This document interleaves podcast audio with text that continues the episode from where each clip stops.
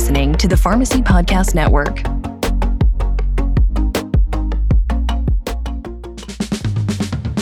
Hello, and welcome to PTCE's Pharmacy Connect, a podcast focused on continuing education created by pharmacists for pharmacists. PTCE is the leader in pharmacy and managed care education. In these episodes, listeners will be presented with the most recent clinical updates and strategies for implementing into practice. And now, here's our host and founder of the Pharmacy Podcast Network, Todd Eury. PTCE Pharmacy Connect listeners, we are back for another podcast. This is exciting to talk with our experts, our my favorite providers, our pharmacists leading treatment and digging into uh, the complexities of treatment, the changes in, in treatment, the forward thinkers. And it's exciting to have another pharmacist on with us today that's going to go over specifically focused on clinical safety and efficacy data supporting the use of new and emerging JAK inhibitors in the management of atopic dermatitis. Practical counseling points for pharmacists to provide individualized care and proper selection of therapy to patients with atopic dermatitis who are initiating therapy with JAK inhibitors.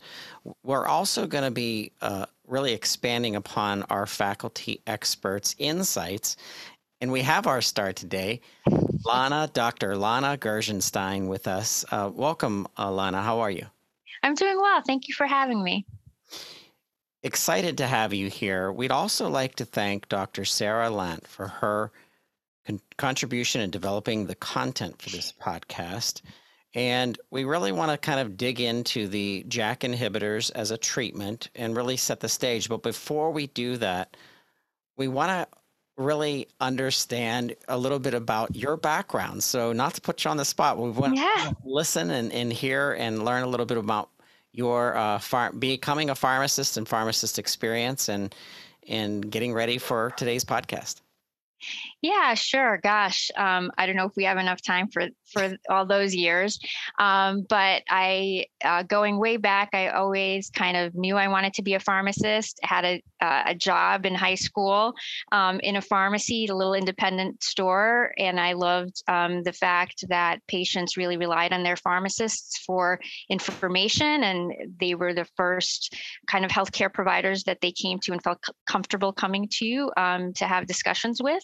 So fast forward many, many years later, um, I knew initially I wanted to be um, in an inpatient setting, was uh, an inpatient pharmacist over acute care for uh, several years, and then transitioned over to ambulatory care um, in various areas.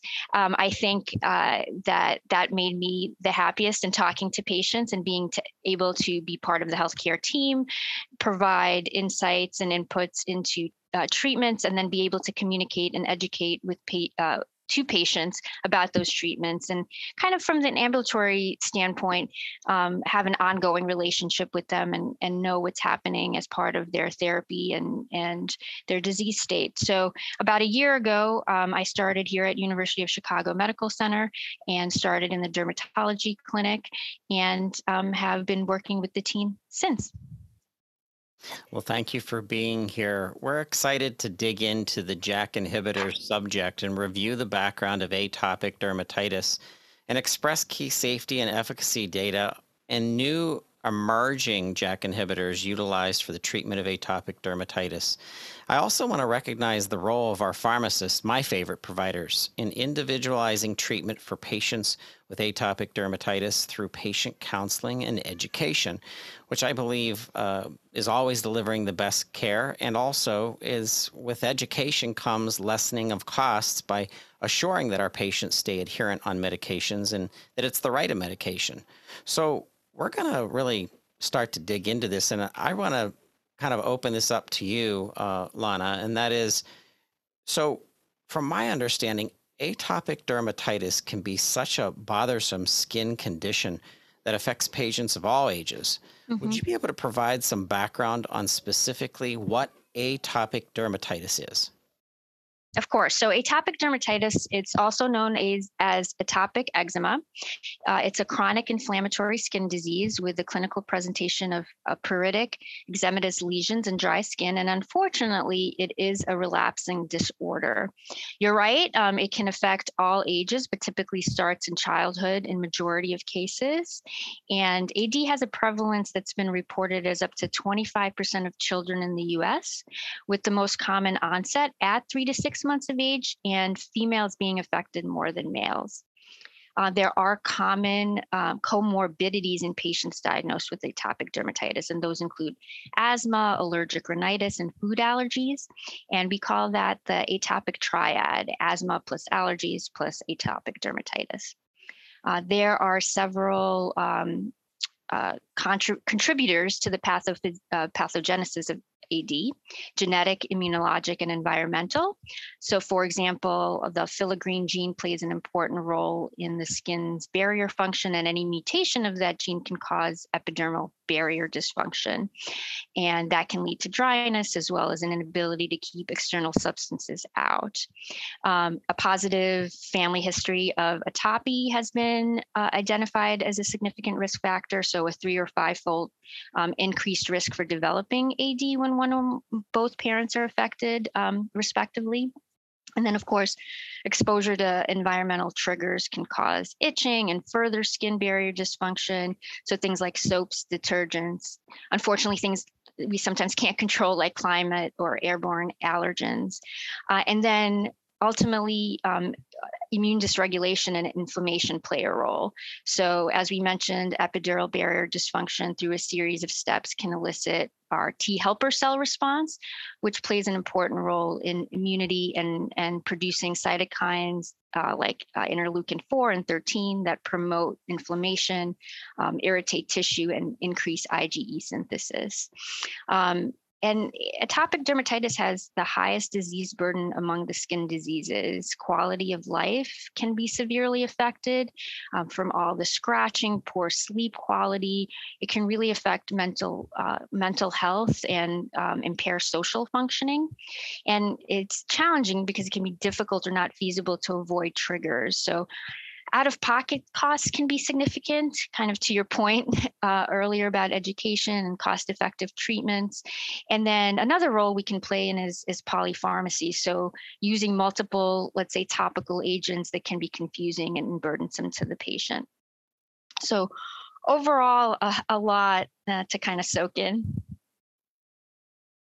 I think of the Dr. Googlers out there that pharmacists, um, you know, will will hear from their patients of of how they deal with um, chronic conditions, and in this case, atopic dermatitis, and how um, this can be hereditary in many t- in mm-hmm. many cases, and and how you may have your mother or your grandmother giving you advice that when the pharmacist ends up hearing that advice, they're like, "Whoa." You know yeah. don't, don't do that. It may you know cause it to become worse. And pharmacist guidance that's so important. And sometimes skin disorders aren't aren't thought of in the same category as as other you know diseases and conditions. And you know it, it clearly seems from your description that there's this high burden associated um, association with atopic dermatitis, especially when not properly diagnosed or treated or mistreated, like I just said, because yeah. Uh, family advice. So, how are people diagnosed with atopic dermatitis, and, and how is the the severity of of the atopic dermatitis determined? Sure. So diagnosis is based on clinical presentation and exclusion of other condi- dermatologic conditions. So uh, pruritus and eczema must be present, and there's certain age-specific patterns that are seen. Um, and then we see a, a, typically a chronic relapsing history, as I as I mentioned previously. We see uh, again typically early age of onset is the most common. Um, the family history uh, of atopy dry skin, and of course, again, excluding other conditions such as scabies or contact dermatitis or um, uh, psoriasis. Uh, assessing disease severity or efficacy of treatment. So there are many uh, scoring tools. However, typically those scores that have been validated are used more commonly in clinical research uh, versus clinical uh, practice, but I'll discuss two the EASI scale, which is the Eczema Area and Severity Index, and that is a seven point scale. And that includes assessing the body surface area involvement of various body regions. So the head, upper and lower limbs, trunk, and then the extent of the given area involvement and the intensity or severity of the dermatitis. Uh, erythema, um, thickening of the skin, for example. And then there's the IGA, the Investigator Global Assessment, and that is a five point scale, which assesses the appearance of the lesions at a given point in time. So zero would be no inflammatory signs of atopic dermatitis, and four would be widespread disease with significant erythema and sometimes even crusting of the skin may be present as well. You've really laid out a, a great um, start to this and understanding what's happening um, with eczema and the other conditions and but we want to have a better idea of the clinical presentation of atopic dermatitis and the associated burden of the condition what are some of the goals of the treatment therapy Sure. Uh, the ultimately the goals are to reduce and control those symptoms such as skin inflammation and, and pruritus. We want to stabilize the patient and prevent exacerbations. And ultimately, the goal is to improve their quality of life. Okay, so in order to meet the treatment goals, uh, the healthcare professionals they need to be able to select the best treatment option for their patient. And I know there are many form- formulations of treatment of atopic uh, dermatitis. So, what is the approach to choose the most appropriate therapy?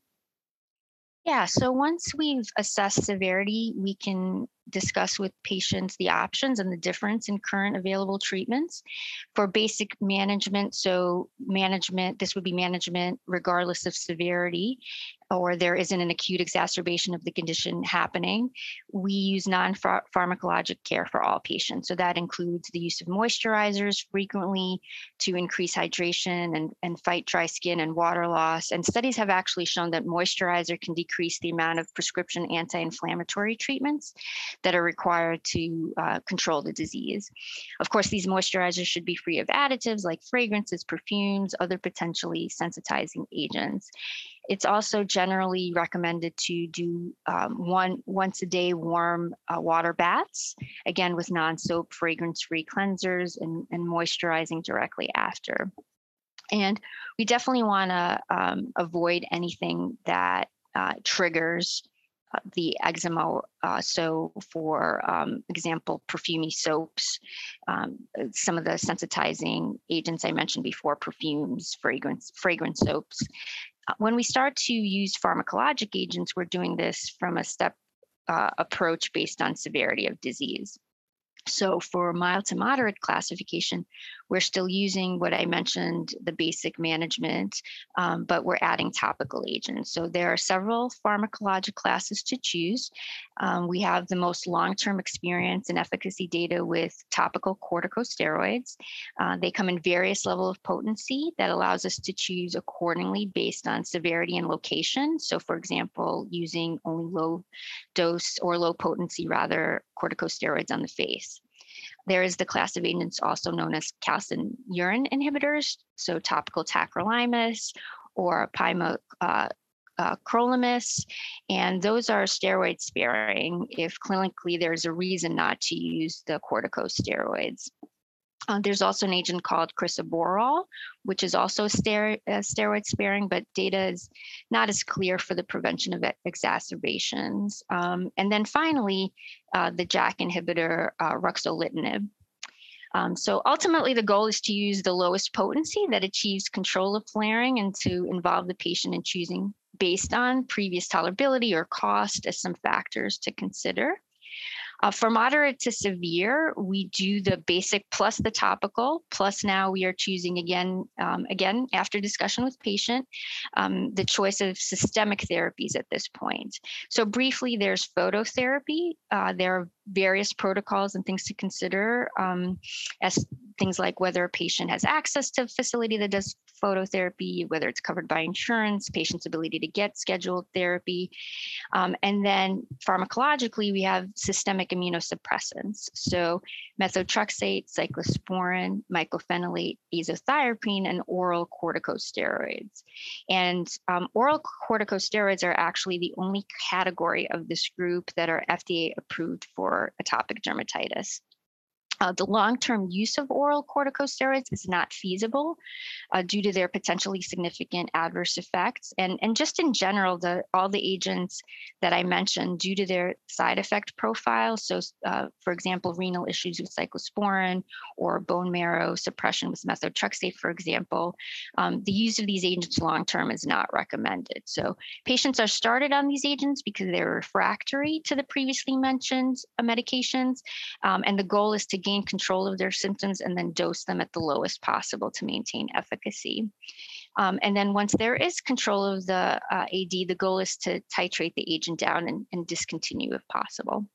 And then we have the what are called the monoclonal antibodies, so dupilumab and tralokinumab, uh, which are um, self-administered uh, subcutaneous injections, and those uh, uh inhibit uh, various interleukins, interleukin 4 for uh, dupilumab, and interleukin 13 for uh, tralokinumab because we know those increased levels of, of those interleukins, uh, as we discussed before play a role in atopic dermatitis. Um, these are dosed every other week. They come in, in pre-filled uh, devices that are relatively simple to learn how to use for self-administration. And they're also a much more feasible option for long-term use from a safety standpoint from what we know so far. Um, the con is that it's an injection. And so for patients that don't want to self-inject, um, that might not be the best option. Um, we also have to monitor for ophthalmic side effects such as pruritus, dry eye, and, and conjunctivitis while patients are on this medication. And so ultimately, the, now we have the oral JAK inhibitors, uh, upadacitinib and abrocitinib, which we'll of course get into. Um, and then briefly, I mentioned I think acute exacerbations and, and treatment of flares typically involves use of, of the higher potency topical corticosteroids or uh, even oral corticosteroids. I'm glad you mentioned the JAK inhibitors because these are newer um, approved FDA mm-hmm. um, uh, medications for uh, atopic dermatitis. Can you tell us more about the um, the JAK inhibitors? Sure.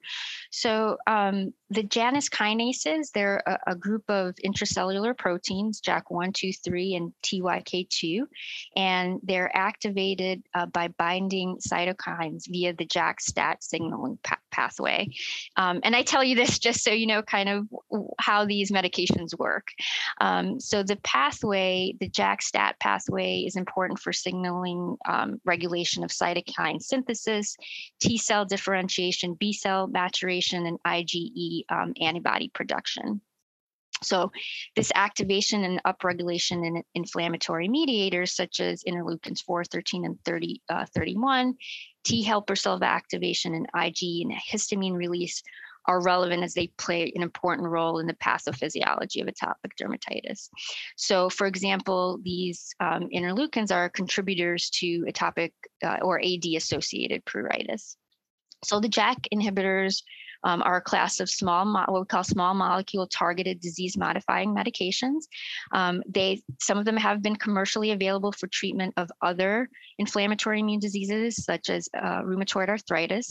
So uh, tofacitinib, baricitinib, and uh. Uh, but in mid-January, we saw the approval, mid-January of this year, we saw the approval of two JAK1 inhibitors for the treatment of moderate to severe atopic dermatitis. And that's um, upadacitinib and abrocitinib.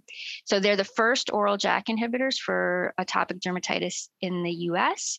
And the thought is that they're potentially meeting a need for those that need systemic treatment, but as I previously mentioned, maybe don't want to use um, injectables or uh, can't use some of the other oral agents because of their side effect, side effect profile.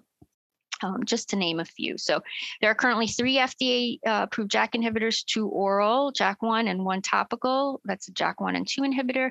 And I mentioned that the difference between the two in selectivity just because when we think about side effects, JAK1 is involved with inflammation, while JAK2 is also responsible for signal pathways that are involved in um, things like erythropoiesis and thrombopoiesis. And that's important when we think about the mechanism for potential side effects. All right, so let's talk data because that's always that's always what it comes back to. So let's let's unpack the data behind the approval of these agents. Sure. So we can start with the topical agent, ruxolitinib cream, which was approved in September of 2021. And that FDA approval is for short term and, and non continuous co- chronic treatment of mild to moderate atopic dermatitis in non immunocompromised patients uh, 12 years of age or older. This agent was studied in two phase three randomized double blind placebo controlled studies called TRuE-AD 1 and 2. And uh, that those trials included over 1,200 patients that were 12 years or older. And there were two strengths of uh, ruxolitinib that were studied the 0.75 and 1, 1.5% versus topical placebo.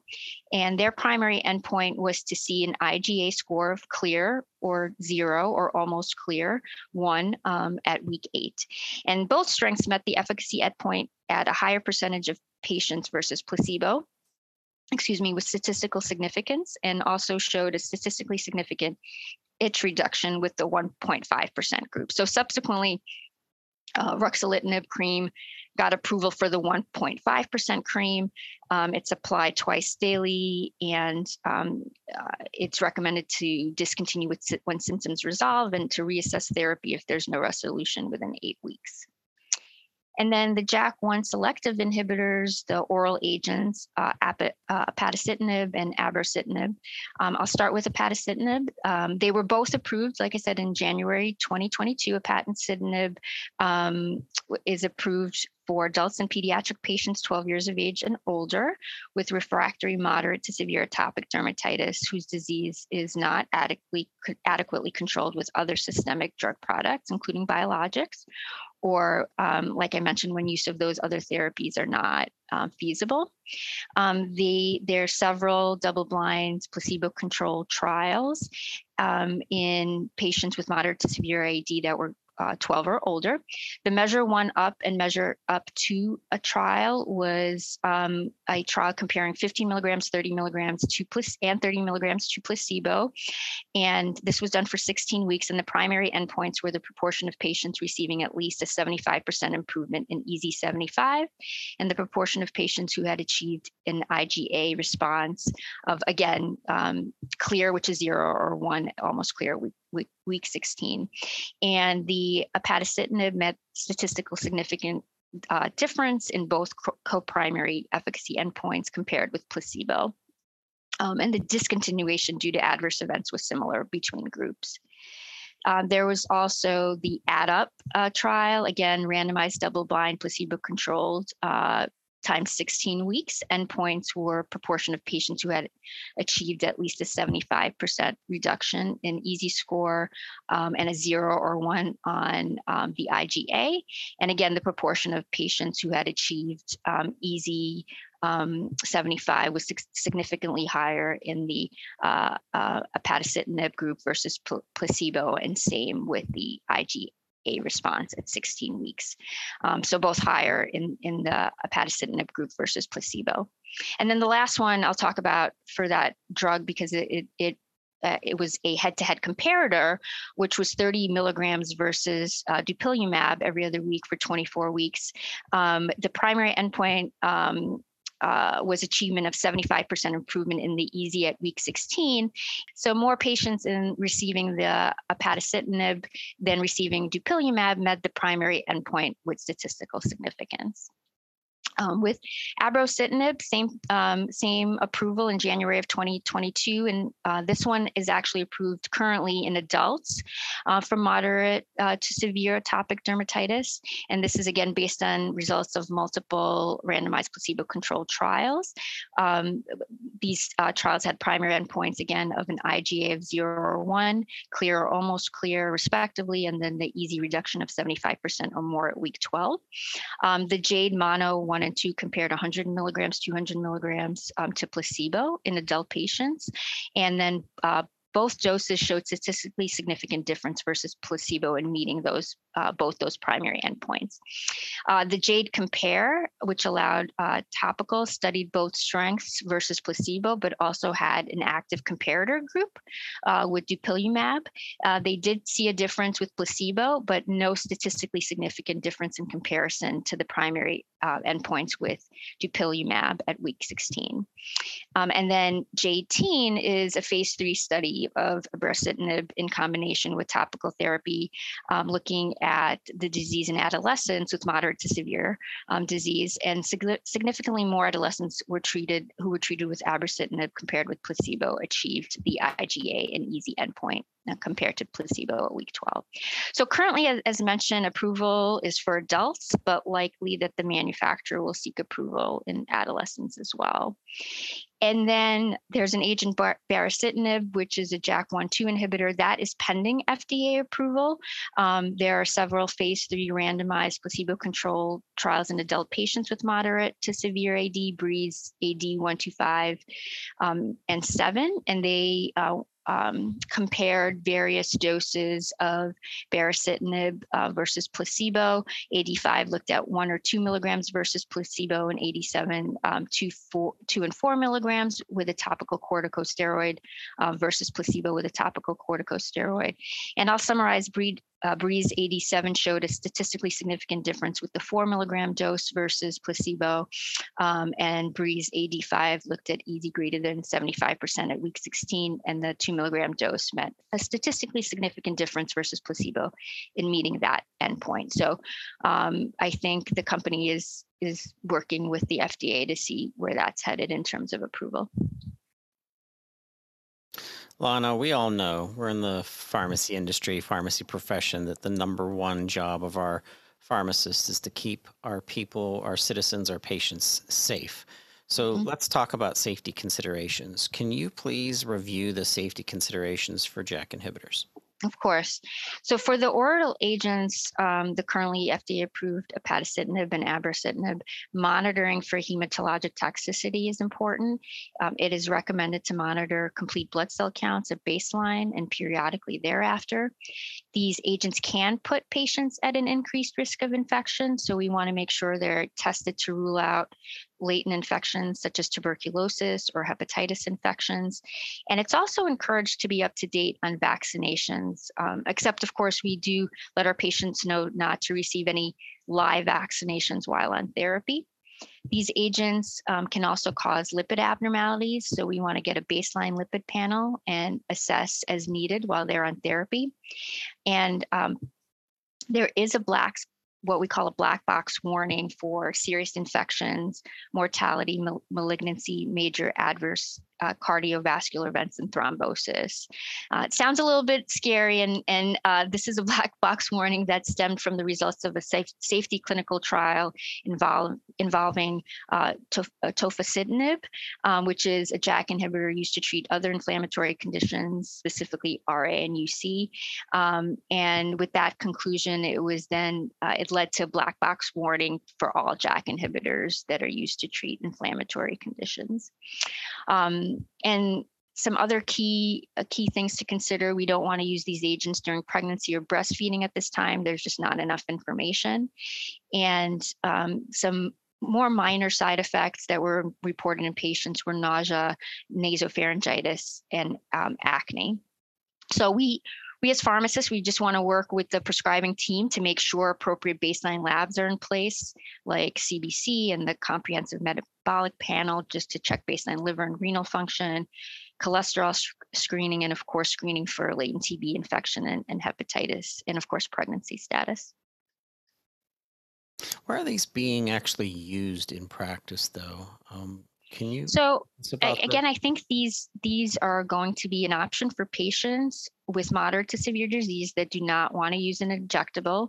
Um, we have a lot of patients that have anxiety over that and averse to doing self injections, um, and they want the convenience of an oral medication, and they don't may not tolerate the other agents that I, I mentioned previously. So I think that that's currently um, where we see these agents being used and, and it'll likely evolve over time as we continue to use them.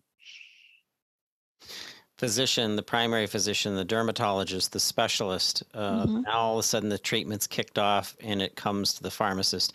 What role do the pharmacists play in managing patients with atopic dermatitis? So many roles. Uh, um, so access, education, um, assessment of the necessary lab work, um, and necessary uh, immunization, um, looking at um, adverse event preventions and monitoring the treatment over time. Adherence, you mentioned earlier, is very important. Um, I think ultimately it's important for us to be involved in shared decision making with the patient and the provider care team um, around uh, being aware of the treatment plan in order to effectively communicate and outline goals for our patients. They're getting a lot of information, and um, you really have to listen to them, listen to their concerns. Are they worried about self injection? Are they worried about cost or side effects that will preclude, preclude them from taking the medication it's one thing to prescribe it it's another thing for for the patient to take it and and see if it works. Um, and i think the biggest initial pot- potential challenge is access to medication. So depending on insurance and formularies i think being able to assist in navigating that process and access to these medications is extremely important. So assisting with things like prior authorization appeals uh, patient assistance program applications um, really the first step is to make sure patients have access and can continue to have access once they start therapy if it's working for them. And then once they have their therapy plan, education on things like injection training, how to apply the topicals, potential side effects and management of those side effects should they occur, um, explaining also kind of the goals of therapy and that they may not get a response right away so that they don't get discouraged um, and so that they have a timeline of, of knowing um, when they should typically see a response. And then of course, ongoing monitoring after, um, you know, for the duration of their therapy. You said education and education to our patients so that they don't use other products that could irritate um, their condition is so mm-hmm. important. Mm-hmm. And the counseling points that pharmacists need to be discussing with their patients receiving uh, JAK inhibitors uh, for their atopic dermatitis is so important. So things like makeup, fragrances, different things. Can you kind of talk to us about the counseling points uh, that pharmacists should be aware of? Sure. Definitely all the things that you just mentioned we add to what the providers or the prescribers have already outlined for them and reinforcing that. I think explaining the importance of also lab monitoring before they start therapy and during so keeping up with their appointments to make sure we're assessing efficacy we're assessing uh, safety. Um, screening for uh, things like drug drug interactions so making sure they're they update us on any change in their medications, um, as there are recommendations for just dose adjustments depending on the potential um, drug interactions for these agents, explaining how to screen for signs of infection and blood clots and what they should do if those um, if they develop those signs and symptoms. So really augmenting what's already happening as part of the care plan. And I think patients sometimes have an easier time discussing certain things with us. And again, just uh, helping them to voice their concerns and, and uh, walking them through that. Dr. Gerzenshtein, this has been an absolute honor to have you on with us and expanding and talking about atopic dermatitis. Helping pharmacists learn from pharmacists, it's the best. And I'm privileged to to have these discussions. And, and we always want to ask um, our final question. So, what would you say is the single most important takeaway for our pharmacists listening in today? Yeah, so um, you know, atopic dermatitis, as we talked about, it's it's chronic, it's relapsing condition. It's there's multi uh, layered pathophysiology that's going on, and we've been somewhat limited in our treatment options for uh, efficacious and safe treatment of moderate to severe AD specifically. But the good news is, and I think the takeaway is that there have been advancements in understanding the pathways that lead to the development of atopic dermatitis, and treatment modalities are evolving to target those pathways pathways. We now have new agents that target uh, the JAK-STAT pathway, like we talked about, which we know is involved in the inflammatory process behind AD. And I think ultimately, as pharmacists, we can and should be involved in in the in assisting patients in choosing the right therapy for them. Thank you so much for your insights. This has been a wonderful conversation. I do want to give a shout out to our pharmacists out there that have an interest in skincare. I mean, this is an expanding field. It's being led by pharmacists that are digging down into the treatment, just just like you, Lana. So, thank you so much for today's conversation. Thank you for having me. Thanks for tuning in to the PTCE Pharmacy Connect podcast. Your feedback is important to us. Please share with us your thoughts on this episode and other topics you'd like to learn about. Go to pharmacytimes.org forward slash contact and send us a message.